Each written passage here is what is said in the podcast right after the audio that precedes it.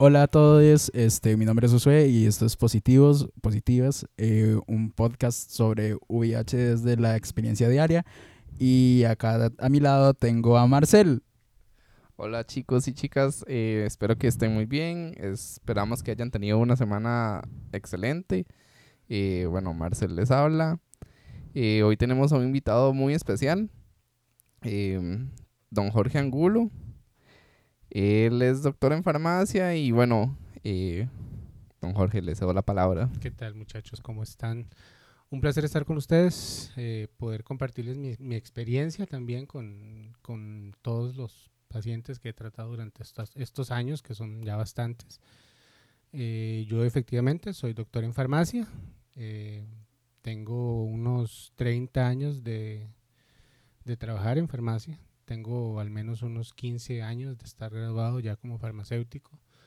Eh, una ligera corrección de los, de los podcasts anteriores es que yo no trabajo en el Hospital Calderón Guardia, brincos diera.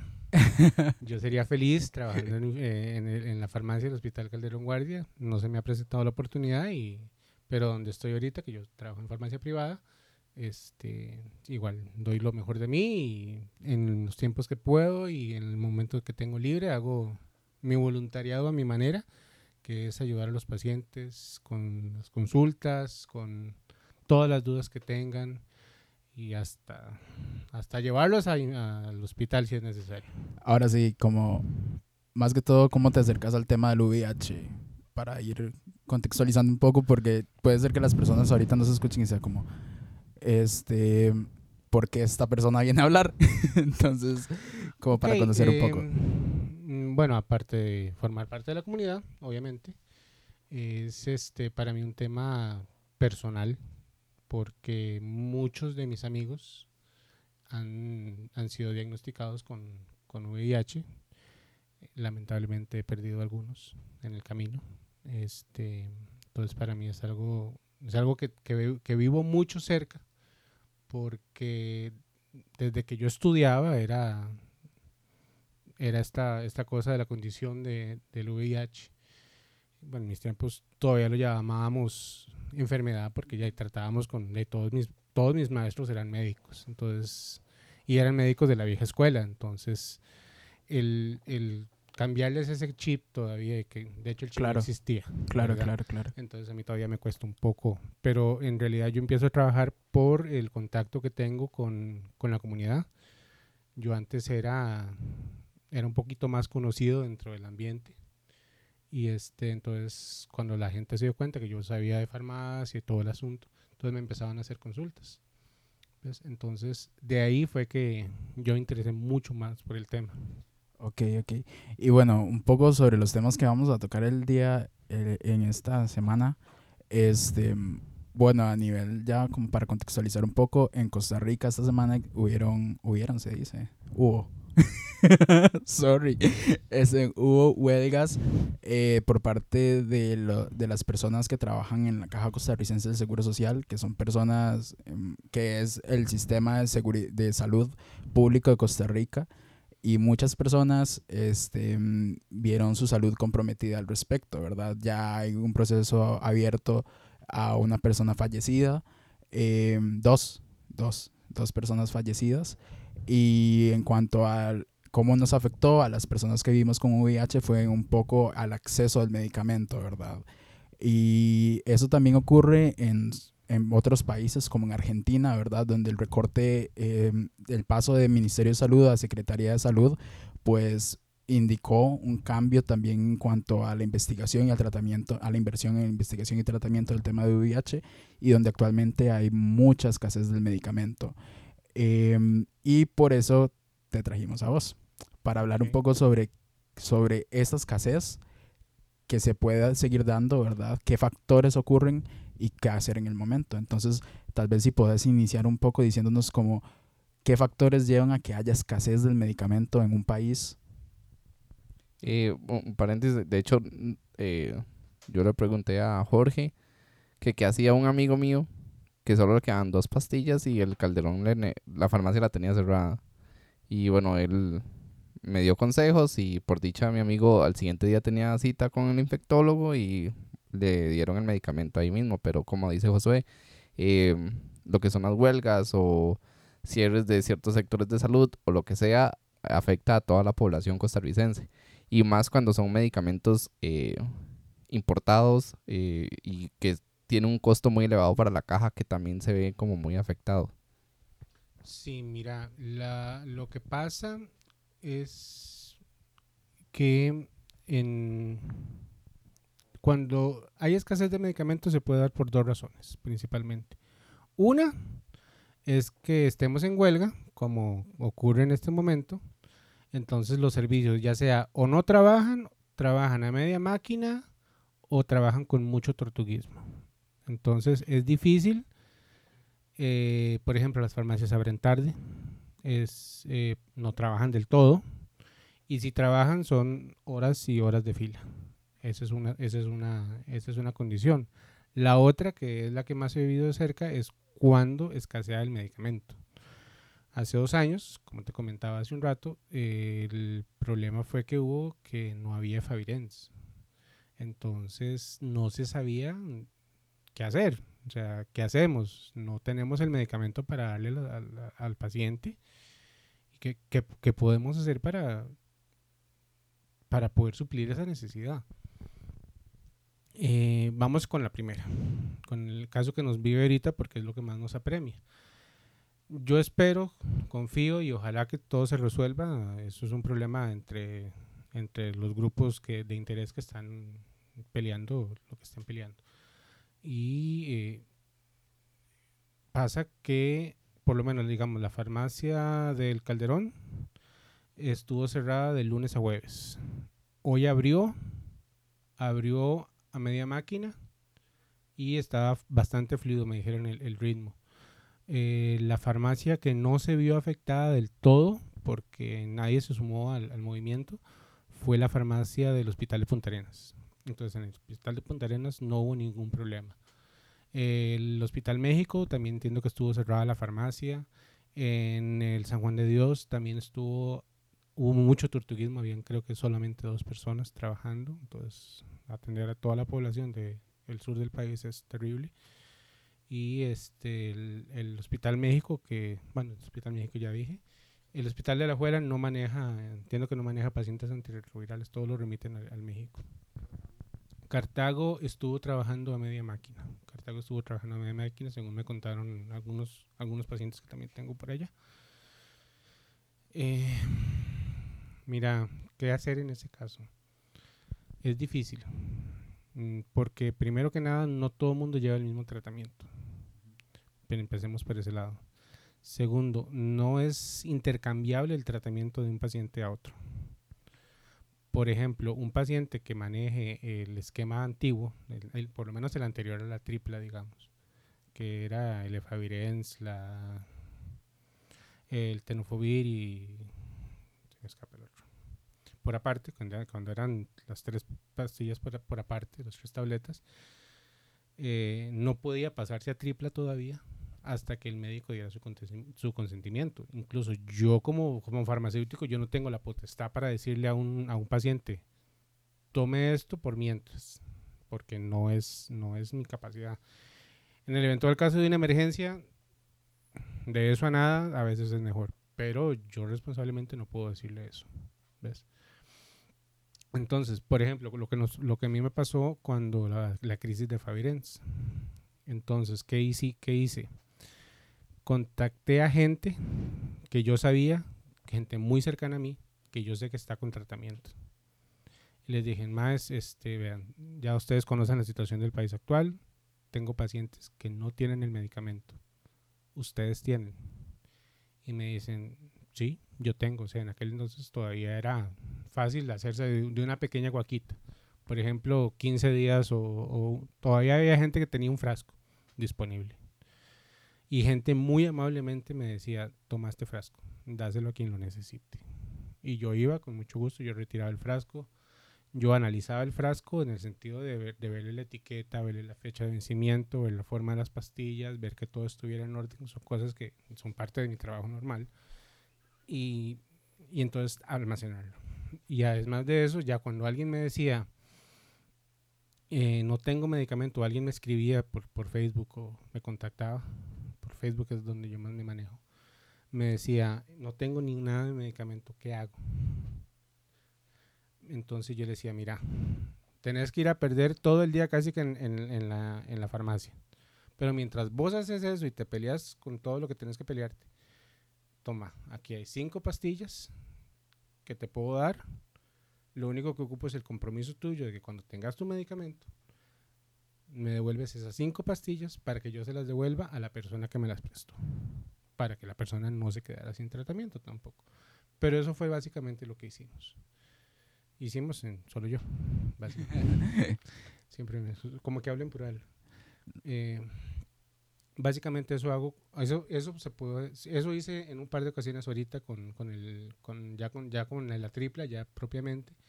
Y, a- y anoche todavía lo pude lograr hacer con alguien que estaba tomando el abacavir y la limomudina juntos y el efavirenz. Y este no tenía ya había ya se le había faltado una dosis.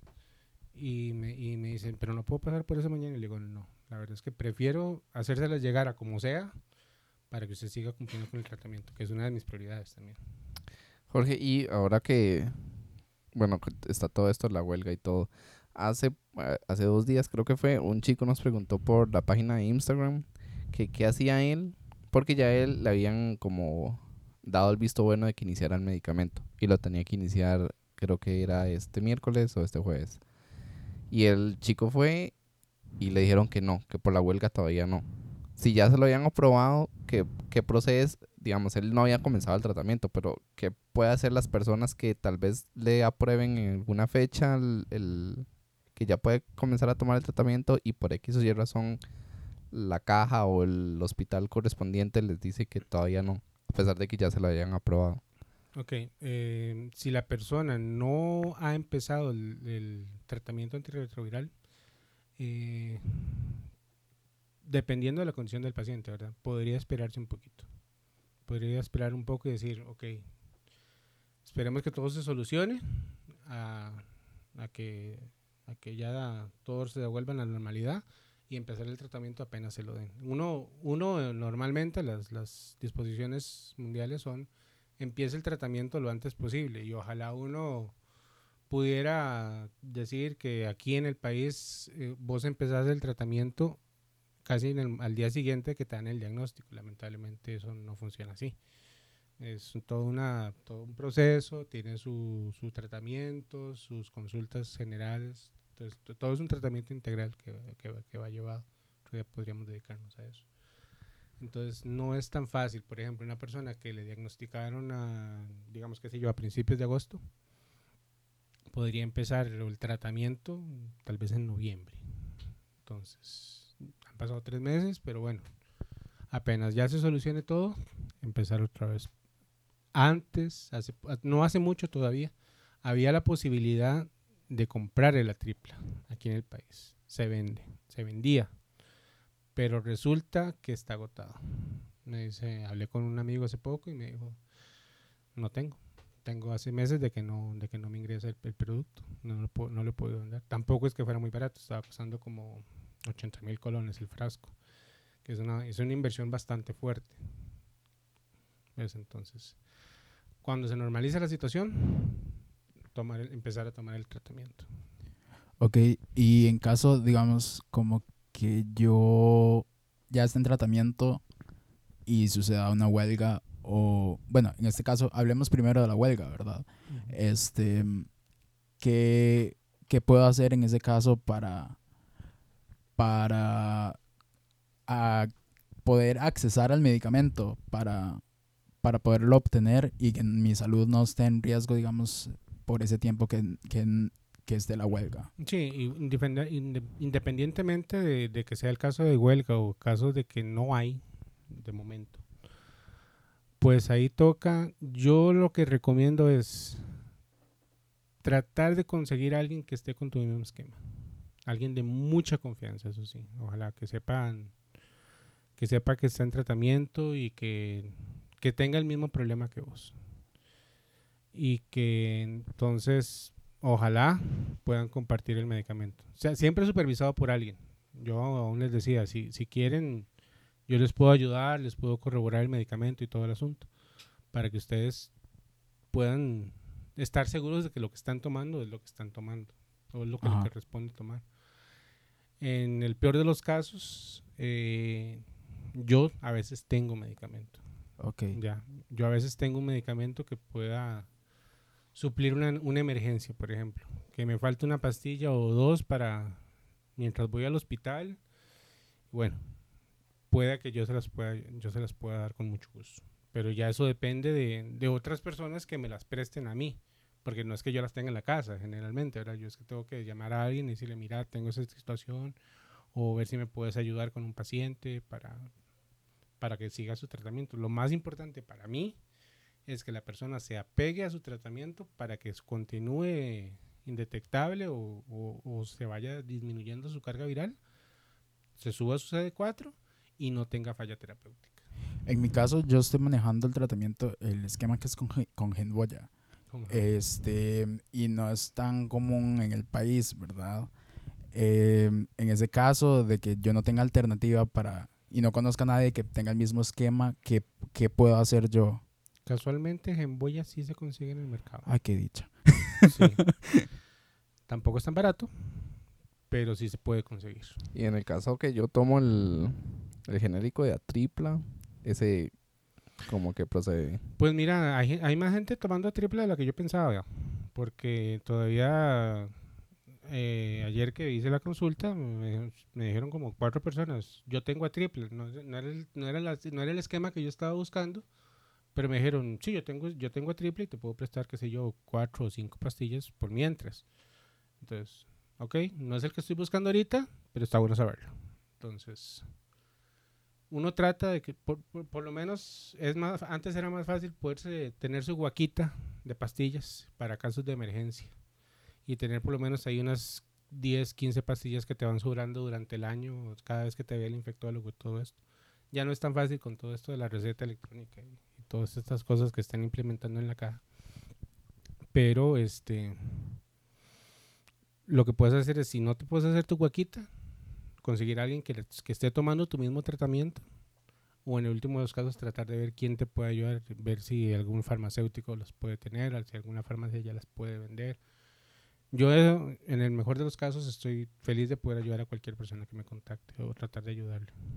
Claro, un poco de lo que decís es como tratar de, a ver, como de ir creando redes entre las mismas personas que viven con VIH para y en las cuales pueden estar profesionales en farmacia involucrados a manera voluntariado em, para garantizar que la mayoría de personas estén ah, con, consumiendo el medicamento, ¿verdad? Pero otra cosa que sucede es, por ejemplo, el medicamento nos lo están prohibiendo en este momento, así de sencillo, por una huelga. Este, y esto es una violación a los dere- al derecho de, a la salud que tenemos, ¿verdad? Porque pone en riesgo un montón de cosas, ¿verdad? A nivel administrativo, ¿existe algún tipo de solución en cuanto a lo que es el funcionamiento de la Caja Costarricense del Seguro Social? Mira, yo, yo como le decía a, a un amigo aquí hace poco, este, yo los felicito si quieren interponer un recurso de amparo, si quieren ir a la Contraloría de Servicios, si quieren ir hasta la Corte Interamericana de Derechos Humanos, yo, fabuloso, o sea, háganlo, los aplaudo, no me voy a inter- interponer, o sea, no es, pero sinceramente ahí ya no es mi campo Claro. porque a mí el interés mío primordial son las personas. Y en lo que se pueda resolver un recurso de amparo, que pueden ser meses, Claro. ya se me pudo haber muerto un paciente, o ya pudo haber hecho fallo terapéutico, o ya no tiene sus pastillas. Y entonces a mí eso es lo que más me afecta. O sea, yo, yo me dedico más a la parte humana. La parte legal, sinceramente, yo no soy abogado. Eh, no puedo hacer todo. Y este, yo se las aplaudo, se las aplaudo y, y- y se los reconozco. Y tal vez le puedo decir, mira, pues tal vez hablarte con tal persona, puedes hablar con X abogada o, o con lo que sea. Pero más de eso yo no, yo no te puedo decir, mira, hace esto y hace esto, porque primero yo no estoy para hacerte eso, pero sí, sí te estoy para ayudar en tu medicina y a que te pegues al tratamiento. Ok. Ahora regresando un poco al tema de la escasez, que no terminaste de explicarlo. este, ¿qué es lo que puede llevar a que un medicamento escasee en un país? Mira, el que, me- que, que un medicamento en especial escasee en el país no es, no es extraño. Lamentablemente es una situación que se presenta por diferentes razones. Pasa con mucho con medicamentos para, para la presión arterial, con medicamentos para el colesterol. Pasa hasta con el acetaminofén, por la, por la grandísima. Es, es- es- son cosas que pasan porque la caja es muy rigurosa en los controles que tiene el- para un medicamento. Entonces, por ejemplo, si llega un lote, el lote primero se tiene que poner en cuarentena por defecto, o sea, por estándares internacionales de manejo de medicamentos. Se tienen que hacer pruebas de laboratorio, de bioequivalencia, de, de saber que ese medicamento contiene lo que dice que contiene, para saber que se está invirtiendo algo, lo que se está comprando también, ¿verdad? Porque imagínate lo que es darle un medicamento alterado a un paciente, ¿verdad? El, el problema es cuando el medicamento, por X o Y razón, no pasa la prueba de laboratorio, por ejemplo. O se atrasó un papel en la aduana. O se atrasó el embarque. Que hubo un huracán, no se puede desembarcar. No llegó el barco, no llegó el avión. Pueden pasar miles de cosas. Entonces, la caja hace lo humanamente posible para poder suplir esa necesidad. Cada farmacia tiene su, su farmacéutico encargado del inventario y cuando ya tienen una cierta cuota mínima, ok, empezamos. Empezamos a racionarlo, como pasó con el Efavirenz. Entregamos 15 días, por lo menos, para no dejar a la otra población sin el medicamento. El problema es cuando ya se nos acaba. Cuando ya estamos viendo eso, ya estamos, ya hay, ya hay gente que está detrás de eso, buscando en otros países quién nos puede prestar medicamento. Porque eso no es que llegue un día, o sea, mira, se nos acabó el Efavirenz y este, llámate ahí a El Salvador y decirles que nos presten unas cuantas cajillas. O sea, no es, no la cosa no funciona así. ¿Ves? Ya hay gente que cuando ya ve ciertos niveles bajos de inventario, corre, corre. Jorge, y digamos, en caso de escasez en un hospital, por ejemplo, que en el Calderón escasee el genérico de Atripla, por ejemplo, el Calderón puede pedirle prestado a otro hospital de aquí del país y luego devolverle ese lote o cada, cada, En buena así, cada teoría- hospital tiene su propio lote dependiendo de la cantidad de pacientes. Sí, porque entiendo que todo se distribuye por un centro de distribución de la caja. En, en buena teoría se podría hacer una, todavía se podría implementar una compra directa, en el peor de los casos, con- como en otros medicamentos. El problema es que con los genéricos de tripla o, o algún otro esquema de, de, de antirretroviral, no tenemos esa facilidad de que hayan muchos proveedores en el país.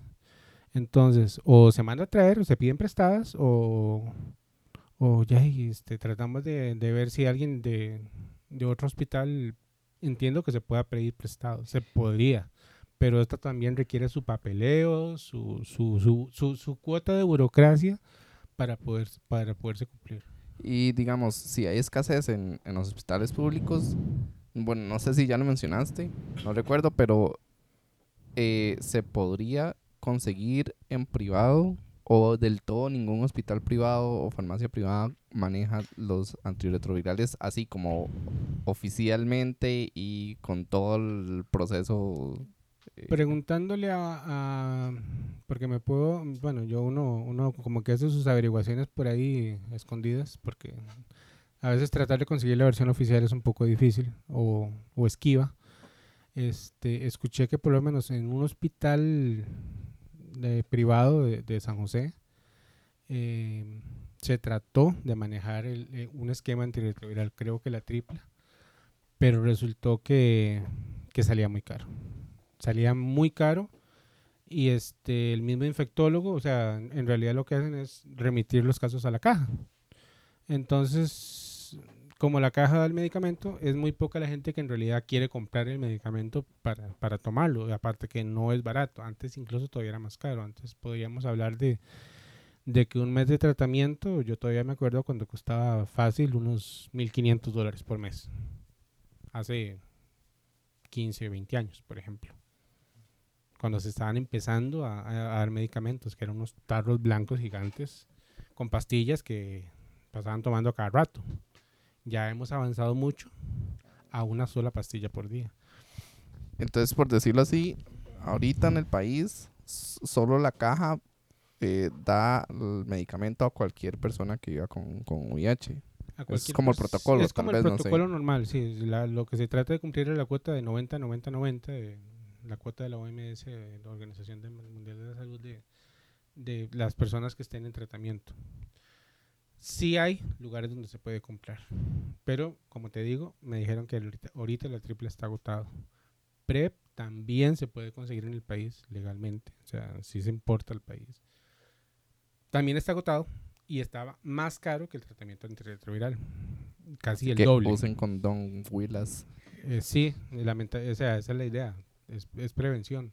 Todo, todo, todo, va- todo va encaminado a eso, ese, ese es nuestro trabajo.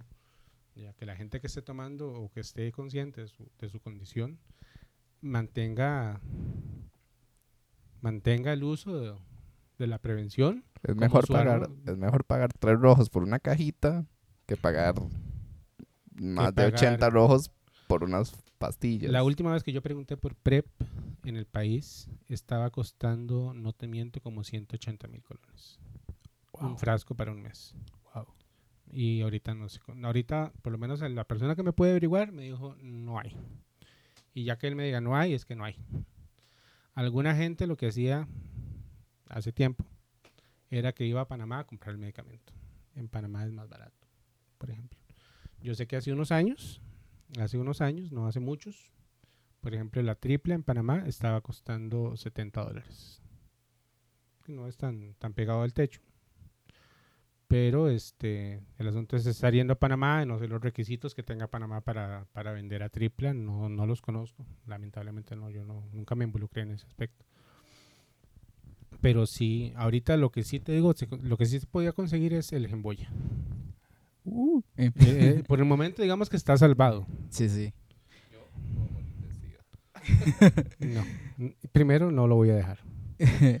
Ahora, este, mm, más que todo, en este aspecto también, aparte, del, aparte de toda la articulación que es necesaria que tengamos como grupo de personas, población afectadas o con una condición, creo yo que es importante este, hacer un llamado también a las personas que no viven con VIH a pues también manifestarse cuando haya escasez o cuando haya problemas, ¿verdad? Porque ¿qué, qué sucede? Ah, Yo me voy a ir por el área social ya porque los medios de, para los medios de comunicación esto no es un problema. Para el gobierno, para los gobiernos, los últimos gobiernos, esto no es una prioridad, ¿verdad? Y al final termina invisibilizando estas experiencias que terminan afectando no solo a las personas que viven con VIH, ¿verdad? Sino a las personas que se relacionan con las personas que viven con VIH. Entonces creo yo que es importante como también que cuando ocurran estas situaciones se pronuncien y también intenten articular que si alguien no tiene si ven si alguien no tiene medicamento, pues busquen cómo articular con otra persona que tiene que tal vez comprobar que tenga el mismo esquema, pues empezar a crear esos puentes, ¿verdad? Creo Sí, que es ahí- importante. ahí es donde entro yo para, para verificar que cada quien esté con Claro. su esquema. Eh, yo le verifico que cada quien esté tomando lo que tiene que tomar. Ahí que, que la pastilla que me está dando sea la que tiene que Claro. la que me dice que es. Porque hay, ha habido casos de casos, ¿verdad? Que, que uno se puede quedar asustado, ¿verdad? Que no hace mucho una, llegó una enfermera y mató a una paciente. Llegó una, farma- llegó una farmacia, una enfermera voluntaria y mató a una paciente en un hospital. O sea, tampoco podemos confiar lamentablemente Claro. en todo el mundo. Entonces, hay que tratar de, de verificar esa información que nos damos. Ok. Y bueno, cambiando un poco del tema, este, ahora sí, lo que vos es- estabas proponiendo, que es hablar un poco sobre eh, los cuidados que hay que tener con el medicamento, ¿verdad? Sí, claro. sí. Este, a ver, supongamos que yo acabo de recibir el tratamiento, lo tengo en, la, en el frasquito. ¿Cómo lo, ¿Cómo lo guardo? Por ejemplo, empecemos por lo más básico. ¿Cómo guardar el medicamento? Ok, el medicamento, bueno, la, la farmacéutica o el farmacéutico que esté en turno, que hay muy buenos profesionales en los hospitales, como hay otros no tan buenos, pero hay muy buenos profesionales en los hospitales, sí los hay. Eh, debió haberte dado como el manejo básico del medicamento, ¿ves? Eh, lamentablemente alguna gente como que va y no pone atención o como que ve las ve- le, le dicen lo, lo que está lo que tiene que oír pero todavía lo- aún así lo pregunta Eh, me ha pasado todo Y este, entonces, ¿dónde ponerlo? Ok, eh, hay, varios, hay varias condiciones que, que yo he recibido. Por ejemplo, tu familia sabe que tomas el medicamento. ¿Lo sabe o no lo sabe? Porque si no lo sabe, no puedes tener el medicamento en tu cuarto ahí a vista y paciencia de todo el mundo. Por X razón que tú no quieras que ellos sepan, porque tu condición es privada y ni siquiera tu familia tiene por qué saberlo. ¿Ves? Si no lo sabe, ok, tampoco puedes andarlo en el bulto. O sea, en el bulto donde tú andas tus cuadernos o, o tu, o tu maletín de trabajo, porque en cualquier momento lo perdés y eso es otra bronca. Ir a decir, es que perdí el medicamento, ¿qué puedo hacer? Primero se te cagan. Mm, Muy sutilmente, pero se te cagan. O se te cagan literalmente. Porque, este, te- como te estaba contando yo hace, hace un tiempo, todavía hace unos años, había cuando el, cuando el acceso a los medicamentos en Centroamérica o en el sur de, o, o hacia el sur, Panamá y es más, más para abajo, no era tan universal como ahora. Había personas muy vivillas que se tenía la sospecha, nunca se les pudo comprobar nada, tristemente, pero que agarraban el medicamento, iban y lo vendían fuera del país y no cumplían con su esquema. Dijeron, me voy a morir, pero primero me lo disfruto. Ok. No, no se hace. Pero hay, todavía hay gente que, que cree que eso puede, sí, o, cree que puede ocurrir o sigue ocurriendo y no es, ya no es, ya no, ya no es, ya no es algo rentable. Primero que nada, todo el mundo le da el medicamento en Centroamérica casi. Eh, Yo, menos eso es lo que yo espero. Pero este, el, el farmacéutico sí le va- te va a poner un bastante pero para decirte, ok, tienes que tener más cuidado con tu medicamento. Ok, ya puedes tener tu medicamento, sabes dónde tenerlo, no guardarlo nunca en el baño. Cuando dicen en un lugar fresco, tampoco es que lo tengas que meter al refri. No, tampoco. Tienes que tenerlo en un lugar donde no le dé la luz del sol, porque el medicamento se puede descomponer. Hace unos años, la caja estuvo dando un medicamento, un- uno de los, uno de los, de los componentes venía en blister y las tabletas se, se deshacían y olían espantosas, por ejemplo. Pero ya eso era un defecto de fábrica. ¿Ves? Ahora lo que tenemos evitar la humedad dentro del frasco, en el ambiente cercano, tenerlas como en una cajita o en una mesita de noche, eh, bien guardaditas. Por ejemplo, ahí es donde se tiene que almacenar. Trata de nunca andarlo en el maletín. Si tenés que salir de tu casa, y venden pastilleros pequeños, o tal vez a veces de tamaño de llavero, o cositas así, que si tienes que, vas a salir a la noche, este, llévate la dosis y te la tomas cuando, cuando te toque. Hablando de pastilleros, los que puedan, obviamente, no todas las personas tienen acceso a, Ujú. pero los que puedan, en Amazon hay N cantidad de pastilleros. no, con nada más, mijito, en cualquier lugar, en cualquier farmacia. En las farmacias no las venden. No todas las farmacias tienen pastilleros, pero Yo no sí- conseguí, tuve sí que hay. mandarlos a traer. Sí hay, sí hay. Para tripla no cabía en ninguno. Eso bueno, sí, es que es un semejante pastillón, ¿verdad? Sí. Es un ladrillo lo que uno se Eh, toma. Sí, es un ladrillo, sí. Pero, Pero ya incluso están dando unos más, más, más creo que el que toma Josué es más pequeña la pastilla, entonces sí le serviría los Ok. que venden en la farmacia. Pero para las pastillas que son más grandes, Sí, yo tuve que conseguirlas por Amazon. Ujú, Ok. Y don Jorge, Eh, hablando de, de, digamos, como de cuidados del tratamiento a la hora de viajar, el, uno puede echarlo en el maletín, en la maleta, en la maleta de mano, o hay que llevarlo como una bolsita Ziploc, o... eh, Las recomendaciones generalmente no sacarlo de la del, del frasco. La recomendación general es no sacarlo del frasco. Pero si vas a salir de viaje, depende de la cantidad de días que tenés que salir, sería prudente tener por lo menos la mitad del- de los días que vas a estar fuera en el equipaje de mano.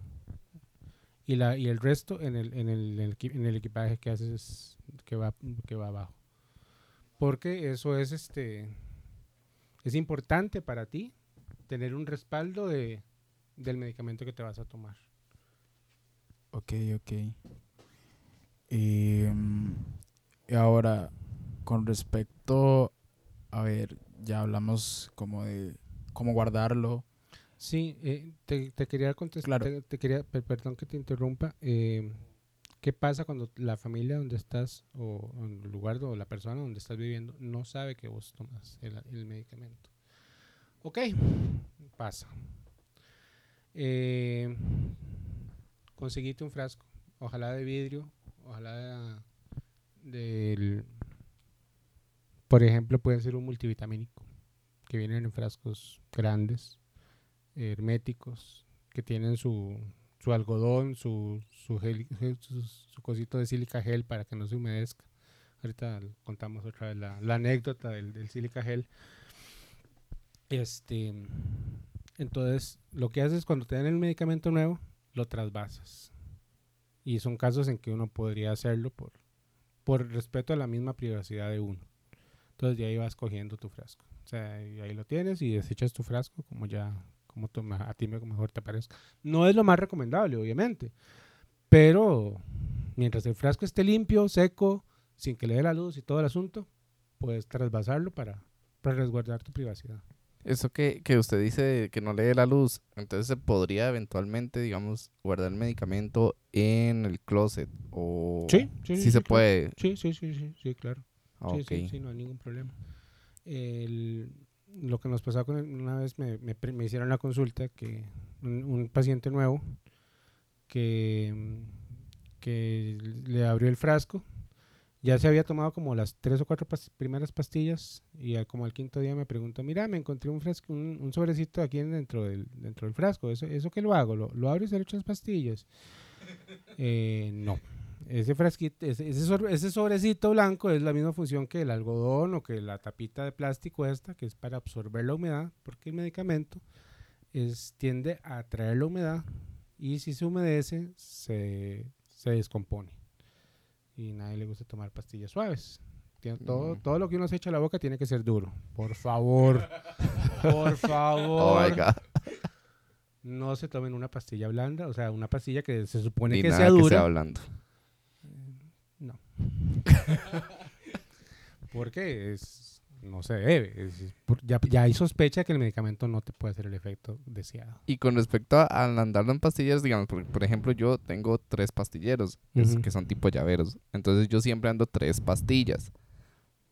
Normalmente, digamos, eh, en una semana ya me las gasto porque o voy donde mi hermana o a mi casa o donde mi novio o lo que sea.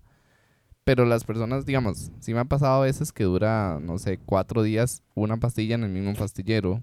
¿Es recomendable cambiarlas, estarlas cambiando? Es recomendable estarlas o- cambiando. Sí, no deben durar más de, de 24 horas dentro del pastillero, Oh. el pastillero móvil, digámoslo así. God. De hecho, eh, yo te recomendaría que si conseguiste los pastilleros, no sean de más de una semana, para que tengas ahí tus dosis.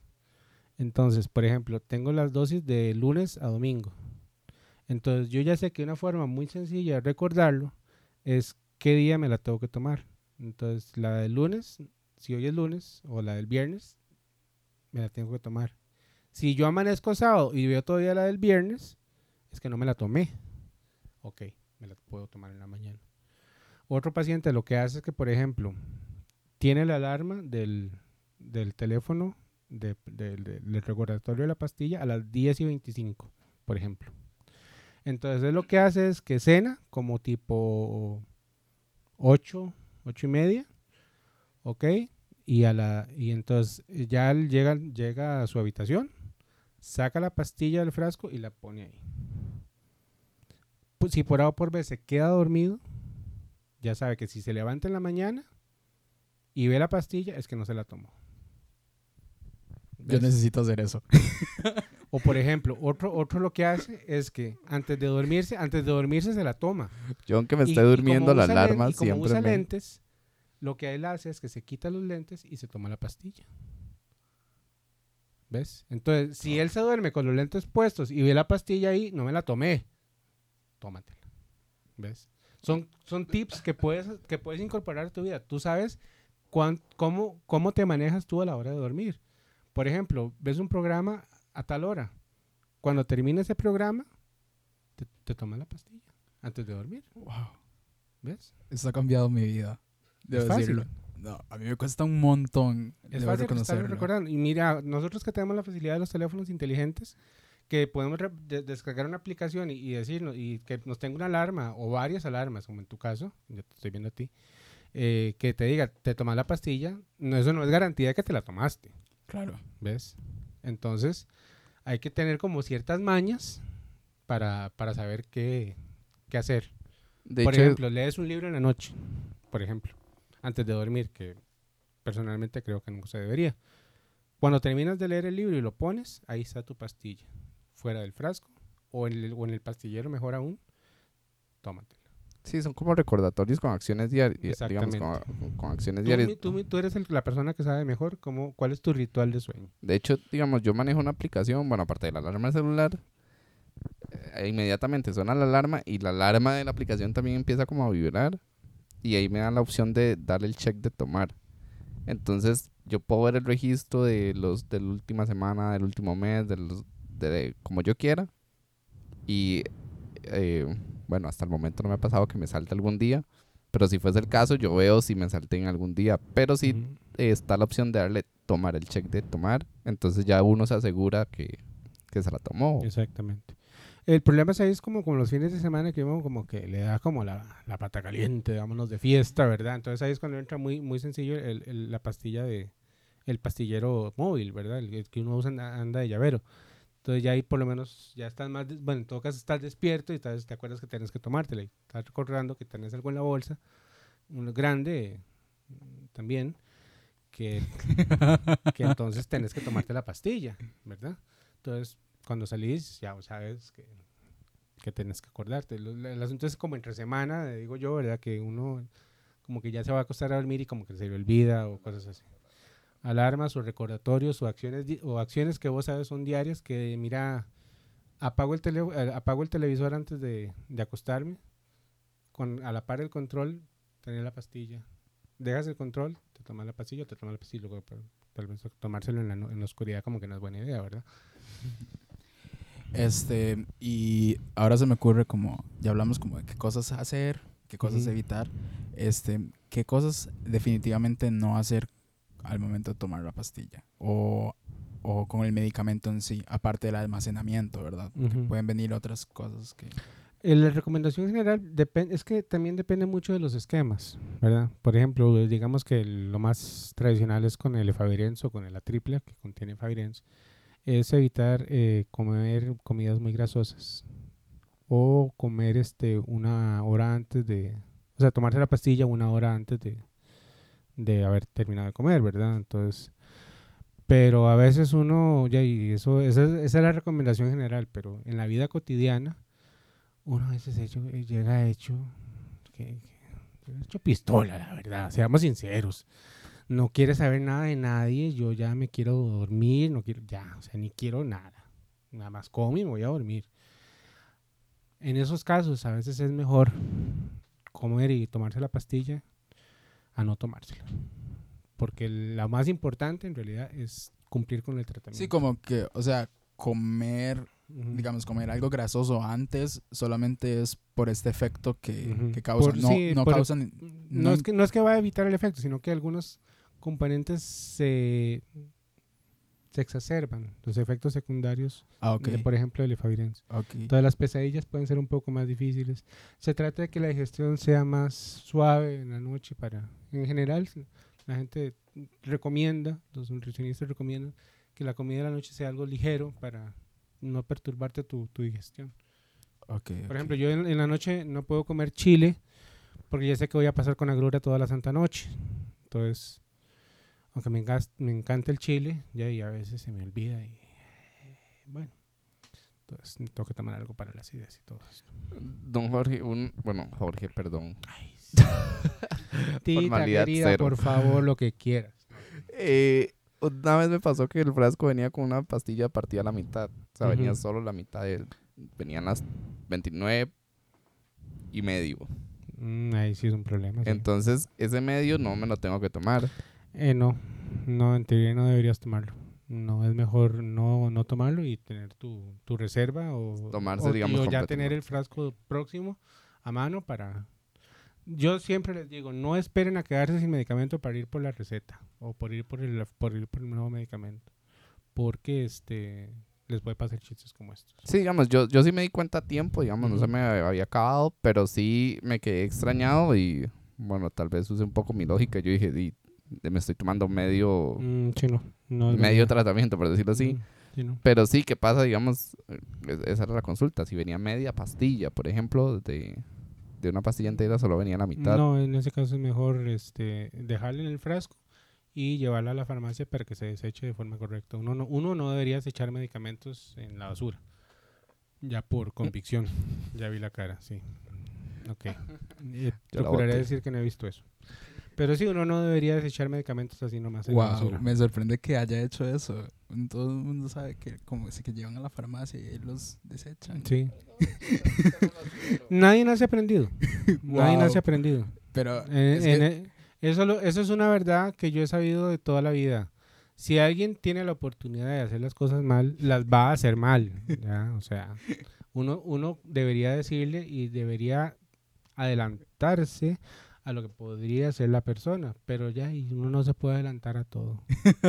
si, si hay algún si algún desarrollador de software en- en el- nos está escuchando, sabe que si uno hace la, uno hace la- el programa para que la gente haga esto, la gente encontrará mil maneras de hacer esto otro. a lo que voy es que este mae siempre, siempre me siempre me pasa regañando, pero hoy tuve el gusto de decir como Ah, no, no, adelante. Dale. qué ignorante. Ignorantes todos, por favor. Este, Nadie nace aprendido. ok, y al menos, a ver, ¿cómo? Oh, por Dios, Te digo que me sale muy natural esto. acaba de meterse el micrófono completo en la boca. Wow. Ah. Oh, por Dios. este, y por ejemplo, ¿cómo se pueden reducir como los efectos secundarios? No, esto ya nosotros lo tratamos como en un Sí, episodio escuché, anterior. yo- yo- yo. Pero solo compartimos como nuestra experiencia. Pero Ujú. ¿qué consejos en cuanto a los efectos secundarios son? se Cuando pueden- estás empezando el tratamiento, este, yo te recomendaría, en la medida de lo posible, o llevar como una pequeña, un pequeño diario de que te diga, mira, hoy amanecí como mareado. Hoy como que me siento raro, hoy me duele un poquito el estómago, como para saber cómo te está cayendo el medicamento. Porque esa información le podría ser útil al médico la próxima cita que te vea. En realidad los síntomas se van disminuyendo con el tiempo excepto con el Efavirenz, nuestro querido Efavirenz, que siempre va a estar dando esas pesadillitas un poco más vívidas. A alguna gente no le dan, a otra gente le dan muy feos, dichosos. Este, yo quisiera saber cómo hacen. Alguna gente toma algo para dormir, no sé, no es del todo recomendable, pero ya ahí, a veces ya no dormir es un, es una tortura. Yo lo, yo lo sé, a veces padezco insomnio. Y a veces, siempre por lo menos preguntarle a alguien que sepa, cuando tengan gusto. Saber qué puedo tomar yo para, para acomodar el sueño. Tal vez eso les ayuda a disminuir los efectos. Pero en realidad, solitos se van disminuyendo. Y uno aprende a convivir con ellos. Los primeros días te vas a marear, te va a doler el estómago, puedes tener un dolor abdominal, te van a doler los músculos. Muy importante, no asolearse los primeros días que estás tomando el tratamiento, por lo menos dos, dos tres meses, porque te puede dar manchas en la piel. Sí, ya vi también tu, tu cara. pero- Este, ¿y qué errores son los, los más comunes que tienen las personas con respecto al tratamiento? Como, ¿Qué cosas son las más comunes que hacen que no deberían estar haciendo? combinarlo con cosas que no deben. Como que, Es, bueno, ya estamos planeando, ya estamos maquinando. Ahí sí puedo regañar a Josué. Ah, sí, claro. ¿Por qué? Él se la toma con birra. ¿Y quién le dijo a usted que no? Pues tampoco es que te vas a ir, a- o sea, tampoco es que te, te, te- te puedes tomar el medicamento y te vas a ir de barra libre, o sea, no.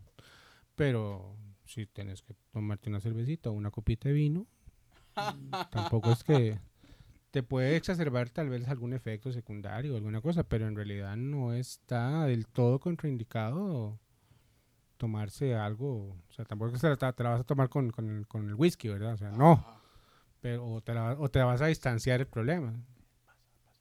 Este, eh, pero no, es que... Pero ¿con, ¿con qué cosas son las más comunes que se mezclan que no deberían estarse mezclando los antirretrovirales? Mm, Bueno, ya había- estábamos maquinando, ya, ya tenemos un poquito más adelantado. Ya les adelanto que ya me invité de nuevo para otro programa pronto, muy pronto, para hablar de interacciones. Tanto Sí, de claro. interacciones medicamentosas, vamos a hablar de, de, de, medicamen- de otras interacciones con alimentos, vamos a hablar de interacciones con drogas, eh, pero de eso está como para otro día. Claro. Sí hay cosas que no debes hacer. Por ejemplo, la más, la más, una de las cosas que más se recomienda es no tomarlo. Ya, ya dijimos que con comidas grasas, por Ajá. ejemplo. Este, evitar el jugo de, de toronja, que, son, Ah. eh, que me contaste que era una de sus, torturas. Sí. Incluso e- es extraño porque, por ejemplo, yo sé que a ti te encanta el squirt. No creas que no te... Me leen. Este, sí, pero este hay gente que dice que la cantidad de square es tan, bueno, la- de, de jugo de toronja en un square es tan insignificante que en realidad no va a afectar tu tratamiento. por favor. Entonces, no es que te vas a tomar dos litros de square tampoco, pero que te quieres tomar un vasito de square un día, tómatelo. Oh, sí. Me estoy muriendo por hacerlo. Anda, te doy permiso. Ah. No es que, no es, no es que, no es que eso contiene, por favor, a duras penas contiene algo natural. O sea, yo creo que ni agua tiene. O sea, es, es puro químico y saborizante. O sea, casi. O sea, lo que tiene de jugo de toronja es que Mínimo. mínimo. O sea, no es, y eso no te va a afectar en la, en la absorción de tu medicamento. Más si te lo tomas temprano. ¿eh? El medicamento te lo ma- tomas por la noche. Hay gente que se lo toma en la mañana. Tengo dos pacientes que me dicen, yo es que no me lo puedo tomar de noche, yo me lo tomo en la mañana. ¿Cómo hacen? No sé. Pero la gente ya es así, le gusta tomárselo en la mañana. Y, eh, Bueno, aparte del jugo de toronja, ¿con qué otras cosas? Hay medicamentos con los que no está del todo recomendado, que ya son medicamentos que o no están en el mercado o que son medicamentos controlados. Por ejemplo, dos ejemplos que te puedo decir, te puedo adelantar. El astemisol, que es un antihistamínico de, para alergias, y el midazolam, que es un hipnótico que solo se vende con receta médica, pero Ok. que hay gente que lo toma y es, entonces no debería combinarlo con eso, ya, Ok. por ejemplo. Pero ya en, en otro programa vamos a centrarnos más en todas las drogas. Sí, porque muchas veces la, al decir como no con, que no se puede consumir con, muchas, pers- muchas personas piensan de una vez en drogas, ¿verdad? Que es todo un debate, que es todo un debate porque los, los doctores pueden decir que no, que bla, bla, bla, pero en otra, dis- otra discusión, pero también ver que son cosas más cotidianas de lo que creemos, ¿verdad? Como toronja, como alimentos grasos. Sí, como no, te- no es que, no es que te vas a comer una empanada sumergida en aceite. Bueno, por, por lo menos a veces algunos se lo comen con, con arreglada y es que para conservar la dieta. Y una Coca Light, por favor. este, hay de todo. O un plato de chicharrones así, Qué recién rico. salidos. Bueno, yo es que no como chancho, pero bueno. Em, en- en- en- pero hay gente que, que tiene todo eso. Ya, ya- ya- ya hay gente de gente. Mira, para saber tratar a cada paciente hay que conocerle su historial, saber sus gustos. Por, por eso es interés que a mí me gusta, porque me da permiso de conocer a la gente, conocerle sus hábitos y poderle con- aconsejar de la mejor manera. Y que es un poco de lo que deberían estar haciendo ahora las pro- personas profesionales en salud, que es no solo limitarse a darle la pastilla, porque no solo consumir la pastilla, sino también como tratar de entender los hábitos de las personas. Sí, es- este es, un- este es un problema en general que como que tenemos que cambiar esa mentalidad. O sea, la cura de, de mi condición o el tratamiento de mi condición no está en tomarme una pastilla y se acabó el problema. Es todo un cambio de paradigma, de, del cambio de vida, de arreglar ciertas situaciones. Decía, no me acuerdo quién antiguo, que, que, hay que si, al- si antes, de, antes de curar a una persona tienes que preguntarle si está dispuesto a renunciar a las cosas que lo enfermaron. ¿Ves? Entonces, como que a mí me permite conocer ese tipo de gente, saberla tratar y todo ese asunto. Entonces, cuando yo, cuando yo les digo mis pacientes, ya sean mis amigos o conocidos o una persona que me contacta, es que son personas a las que yo cuido, quiero cuidar, quiero que se cuiden, quiero que cumplan su tratamiento. No es que esté estableciendo la relación de que yo soy el doctor y usted es el paciente, no. Es que usted es alguien que me interesa, que, que yo quiero cuidar, que, me interesa que usted siga con vida y que cumpla con su, con su esquema. Esa es la idea. Estoy hablando un poco de, de cómo tomárselo y todo eso. Recuerdo que a mí la doctora me dijo que me lo tomara, que lo más conveniente es tomárselo con un vaso lleno de agua, digamos, un vaso relativamente grande. ¿En qué afecta tomárselo con una cantidad mínima de líquido o una cantidad mayor? Siempre se recomienda tomarlo con bastante líquido, porque la pastilla es como, como habrás notado, es algo grande. Bueno, también había un meme ahí que decía las ibuprofeno partidas, pero los penes se los tragan, ¿verdad? O sea, no. Oh my God. Este, pues la pastilla es grande, no, no, es podemos, no podemos mentirlo, o sea, la pastilla es muy grande. Entonces la idea es que no se vaya a quedar tragada, porque también hay pacientes de pacientes. Hay, hay gente muy que tiene que tiene como ese arte de, de- de meterse las cosas en la boca. ¿Verdad? Que, que Ok. pu- que le cabe, que le cabe cualquier cosa y pues es más fácil tragársela. Entonces hay gente que, que ni siquiera con agua, pues, en, una, en una emergencia, pero la idea es que, se- que no se le quede pegada en la, en la en la garganta, ¿verdad? Y, y le, vaya a, y le vaya a causar una erosión en el esófago. O sea, pues, la idea Pero es digamos, a nivel sistemático no, no hay ningún efecto no, no hay sobre no sé, que la pastilla idea es se- que- la idea es que entre, comple- la, la- la idea es que entre completa. como cualquier La otra pastilla. cosa que pueda Sí, entrar. cualquier, sí, exactamente, cómo no. Listo, entonces yo creo que ya para ir cerrando, ya podemos ir terminando. Nos queda un tema por fuera que es el de la receta electrónica, pero el otro día- A ver, a ver, tenemos, tenemos un poquito de tiempo. ligeramente. Sí, ya, en todo caso. Pero lo vamos a tratar muy rápido. Eh, también se está dando una ligera escasez por eh, el asunto de que se está pasando la receta electrónica. Entonces, la idea de la caja es que la idea primordial es que el medicamento tuyo lo puedas retirar en el device de tu localidad.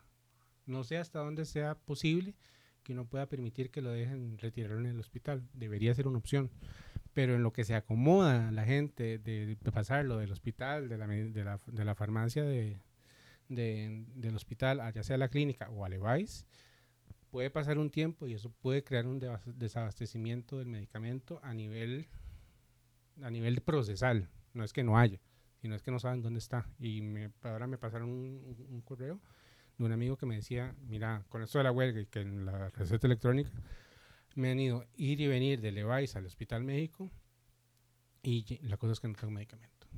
¿Ves? Entonces, puede Sí. pasar. Sí, también, pues, yo creo que es algo que hay que ir trabajando también desde las personas que se llaman activistas del VIH, que es empezar a despertarse en estos temas, ¿verdad? Porque muchas veces este activismo está ligado como a, a lo que se hace acorde a la norma, pero no acorde a pero no responde en situaciones de coyuntura y de verdadera violencia, ¿verdad? En fin, yo creo que ya podemos ir cerrando esta semana. Muchas gracias, Jorge, por acompañarnos. Es un placer estar con ustedes, un placer estar aquí. En realidad, cuando gusten, yo estoy a sus órdenes. Genial, gracias. Yo espero volver. Sí, obviamente estás demasiado invitado otra vez, que fijo por lo menos un par de temas más. Y mm, como dijo Josué, muchas gracias por, por venir y por acompañarnos. Y, y nada, A la orden, cuando tengan gusto. bueno, gracias a todas las personas que nos escuchan. Y mm, bueno, y, y nada, nos vemos la, bueno, nos escuchan la próxima semana. Chao.